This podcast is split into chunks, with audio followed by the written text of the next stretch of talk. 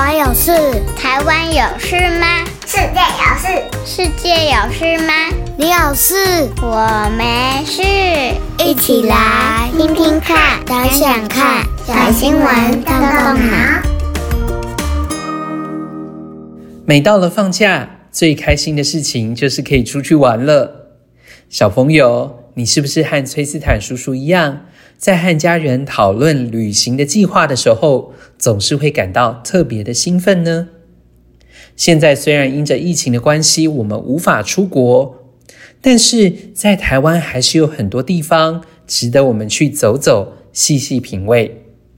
小朋友，你曾经去过最遥远的旅行地点是哪里呢？崔斯坦叔叔曾经去过位于南半球的纽西兰南岛皇后镇，那是我曾经去过最远的地方。我相信收听小新闻动动脑的小朋友当中，应该有人比我去过还要更遥远的地方。而今天的节目当中，我们就要来看看这一群人，他们去一个非常特别的旅行地点哦。就让我们一起来收听本周的小新闻，动动脑，看看到底发生了什么事。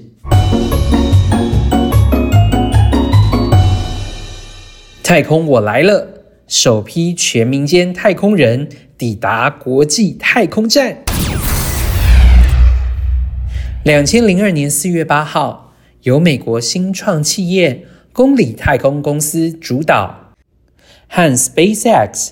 太空探索技术公司以及美国太空总署 NASA 合作，成功的把公里一号和四位民间太空人送进国际太空站了。这四位民间太空人的任务需要停留在外太空共计八天的时间，并且完成二十五项研究。哇，听到这里，你是不是会和崔斯坦叔叔一样，下巴都要掉下来喽？什么？有人竟然可以到外太空去旅游，也太好了吧！特别是你如果像崔斯坦叔叔一样，一直怀抱着一个太空梦，特别喜欢看像《星际大战》这样的电影的话，哇，你一定会觉得这根本就是美梦成真吧？不过小朋友，你知道吗？这一项任务的花费可不便宜哦，换算下来啊。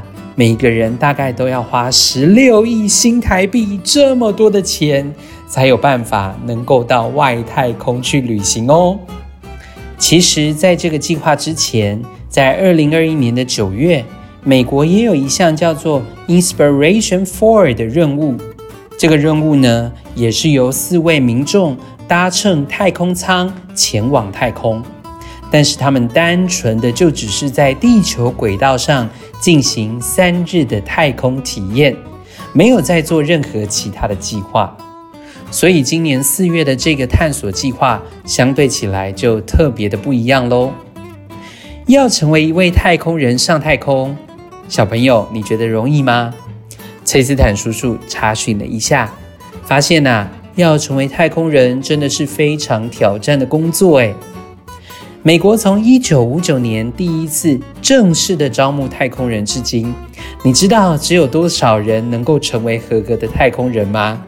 答案是，到目前为止只有三百多人通过训练成为合格的太空人哦。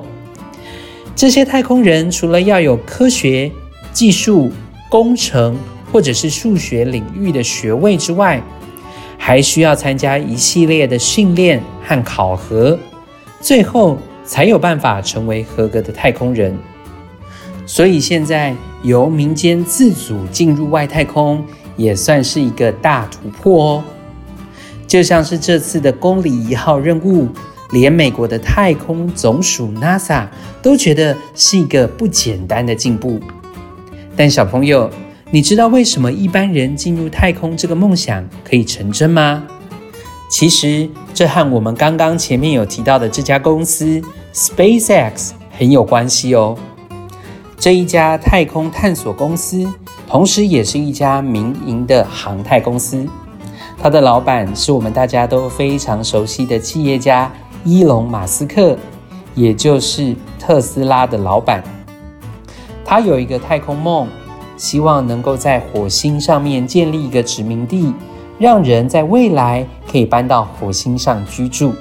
而且哦，他是在二零一一年就已经提出这个梦想了。